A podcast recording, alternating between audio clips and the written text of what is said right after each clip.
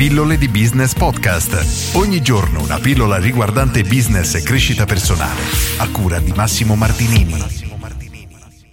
Ciao ragazzi, oggi parliamo di Padre ricco e Padre povero, questo libro che è estremamente venduto tutt'oggi, nonostante sia un libro abbastanza vecchiotto perché è del 2004. Ora, questo libro scritto da Kiyosaki è un libro molto molto carino, soprattutto in fatto di mindset. Racconta la storia di Kiyosaki in teoria e di come ha sviluppato le sue competenze finanziarie, come lo abbiano trasformato poi in un milionario. Praticamente lui aveva due padri, quello che lui definisce un padre ricco e un padre povero. Il padre povero, quello biologico, era una persona fissata con il posto di lavoro, fare carriera, quindi studiare, prendere una laurea per poi trovare un lavoro sicuro ed infine andare in pensione. Il padre ricco, al contrario, era un imprenditore ed era una persona che gli insegnava delle cose completamente opposte, ovvero ad esempio la laurea non era così tanto importante, non bisognava lavorare per i soldi, ma bisognava lavorare per la creazione di attivi, eccetera. È un romanzo scritto incredibilmente bene, molto carino, io l'ho letto tanti tanti anni fa e mi era piaciuto e sarei curioso di rileggerlo oggi per vedere se effettivamente mi farebbe lo stesso effetto. Ora voglio analizzare alcuni titoli dei capitoli perché secondo me possono darci qualche spunto di riflessione. Morale della favola, oggi non avevo niente da dire e quindi ho preso questo libro che ricercatissimo nei motori di ricerca, su Google, su YouTube, eccetera. Quindi ho detto ci faccio un video e vediamo se mi porta un po' di traffico, quindi in maniera così spudorata ve lo dico.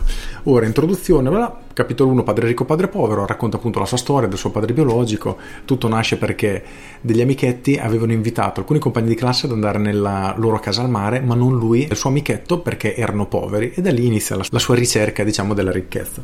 Capitolo 2. Prima lezione i ricchi non lavorano per i soldi. Qui se non ricordo male Kiyosaki spiega che i ricchi non lavorano per i soldi ma lavorano per costruire degli attivi, ovvero si concentrano non tanto sul non so, lavorare per guadagnare 1000 euro al mese, ma lavorare per creare un qualcosa che gli frutti del denaro natural durante, praticamente a vita. Ad esempio costruire un'azienda che tutti i mesi ti genera delle entrate, oppure Kiyosaki poi è specializzato nell'immobiliare, quindi nel riuscire a acquisire immobili da mettere in affitto per avere una rendita costante mese dopo mese. E questo oltretutto è un concetto molto importante, soprattutto se parlate con le persone che avete attorno vi renderete conto che c'è una distinzione incredibile tra chi ha quella che Kiyosaki definisce la mentalità da ricco e chi quella da povero. E le persone con la mentalità da povero, so che è brutto da dire, però concedetemi il termine visto che lui usa questo termine qui, sono quelle persone che si concentrano su, non so, quanto guadagnano al mese, dove spenderanno quei soldi, magari dove vanno in vacanza, eccetera. Mentre i ricchi sono quelle persone che si concentrano su come investire, fare investimenti, costruire qualcosa che gli possa garantire un flusso di cassa delle entrate continue. E questo fa veramente tutta la differenza del mondo per come noi ci approcciamo sia al mondo del lavoro che nella vita in generale. Capitolo 3, perché insegnare l'ABC finanziario. In questo capitolo Kiyosaki spiega appunto quello che lui definisce l'ABC finanziario e introduce il famoso concetto di cash flow, ovvero ovvero di flusso di cassa. La differenza tra ricchi e poveri, quello che lui sostiene, è che non conta quanti soldi una persona guadagna, ma quanto cash flow da rendite passive queste persone hanno, ovvero quanti soldi hai che ti arrivano senza lavorare, solo grazie ad investimenti che hai fatto, magari proprietà immobiliari che hai messo in affitto, se hai sviluppato un'azienda, un'attività, eccetera. La vera differenza tra ricco e povero è proprio lì. E la famosa libertà finanziaria si definisce in una maniera molto semplice. Se tu smetti di lavorare oggi e mantieni il tuo stile di vita, per quanto puoi sopravvivere, quanto puoi andare a lungo. Magari hai messo da parte un gruzzoletto negli anni, puoi campare ancora 5 anni, 10 anni, 20 anni qualcuno magari fa fatica a arrivare a fine mese. Una persona che ha raggiunto la libertà finanziaria ha questo valore tendente a infinito perché spende meno di quello che guadagna senza lavorare e questo ovviamente è idealmente stupendo. Capitolo 4. Occuparsi dei propri affari. In questo capitolo Kiyosaki spiega come sia importante occuparsi dei propri affari e per propri affari intende una cosa molto specifica. Fa questo esempio. Ha conosciuto un banchiere e gli ha chiesto di cosa ti occupi? Faccio il banchiere e Kiyosaki gli fa una domanda retorica, ovvero quindi possiedi una banca? E la persona risponde ovviamente Ovviamente no, e Kiyosaki lo sapeva benissimo. Questo perché le persone ricche con la mentalità ricca posseggono il loro business e lavorano per sviluppare il loro business, non lavorano per qualcun altro. E questo ovviamente è un concetto molto importante perché nel momento che lavoriamo per sviluppare la nostra attività stiamo creando qualcosa che con il tempo potrà generare profitti utili. Al contrario, se lavoriamo per qualcun altro stiamo creando l'attività e sviluppiamo qualcosa per altri. Quindi nel lungo periodo fa tutta la differenza del mondo, ovviamente. Capitolo 5, la storia delle tasse e il potere aziendale. Qui praticamente Kiyosaki spiega come fa una distinzione molto semplice, non mi dilungo qui perché non è il mio campo, quindi riporto più o meno il concetto come espresso da Kiyosaki.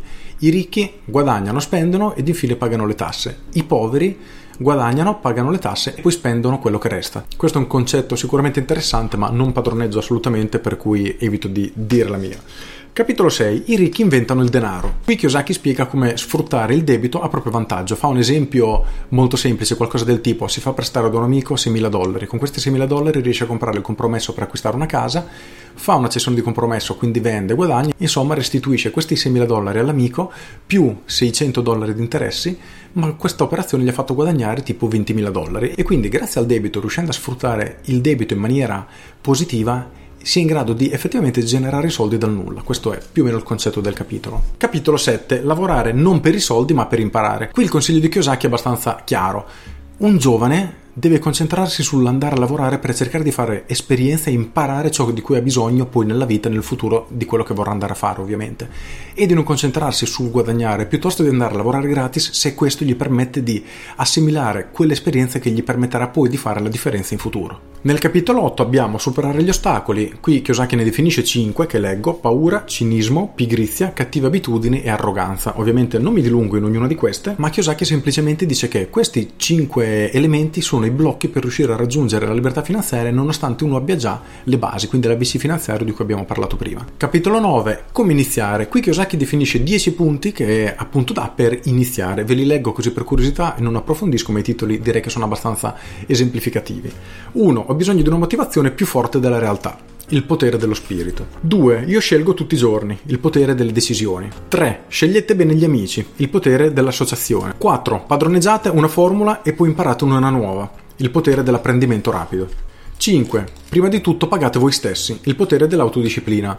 Qui ci sono poi un sacco di teorie a riguardo. 6. Pagare bene i propri agenti, il potere dei buoni consigli. 7. Si chiama Pietro, il potere dell'ottenere qualcosa senza dare nulla in cambio. 8. Gli attivi comprano gli sfizi, il potere della concentrazione. Qui ovviamente si aggancia al fatto che i poveri spendono soldi ad esempio per comprare grandi televisori o costose automobili, mentre i ricchi si concentrano sullo sviluppare attività appunto attivi, quelle entrate automatiche e da quelle entrate poi si utilizzano i soldi per comprare televisori, macchine, eccetera. 9. La necessità degli eroi, il potere del mito. 10. Insegnate e ricevete qualcosa in cambio, il potere della generosità. E infine, capitolo 10, intitolato Non vi basta ancora? Ecco altri consigli pratici. Ovviamente qui Kiyosaki cerca poi di vendere i suoi corsi, eccetera, eccetera, eccetera.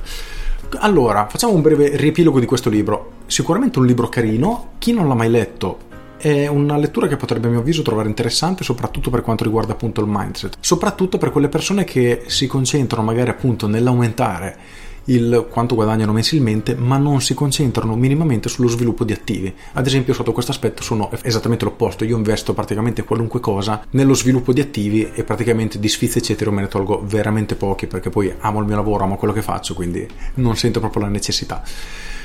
Detto questo, se è un libro che non avete letto, io ve lo consiglio. Se lo avete letto, lasciate un commento sotto perché ci tengo a vedere cosa ne pensano altre persone. Magari i vostri commenti possono aiutare anche altri a prendere la decisione se investire un po' di tempo per leggere questo libro oppure no. Inoltre, se vi è piaciuta questa pillola, cliccate mi piace, condividete. Io sono Massimo Martinini e ci sentiamo domani. Ciao! Aggiungo.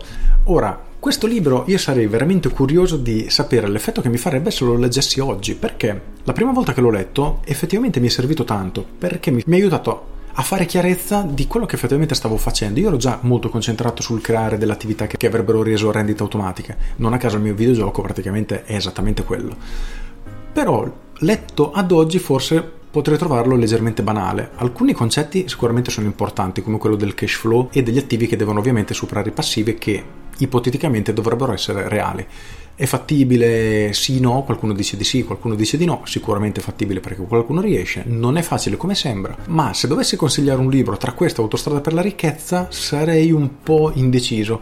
Autostrada per la ricchezza sicuramente più completo e dà una visione molto più grande, però la mentalità a livello quindi proprio di mindset, come lavora Kiyosaki secondo me Autostrada per la ricchezza non lo fa. Quindi è un libro che io comunque consiglio di leggere, prima di leggere Autostrada per la ricchezza, poi passare a quello perché Autostrada per la ricchezza è stupendo, magari ne parlo in uno dei prossimi video. Con questo è tutto davvero e ci sentiamo domani. Ciao!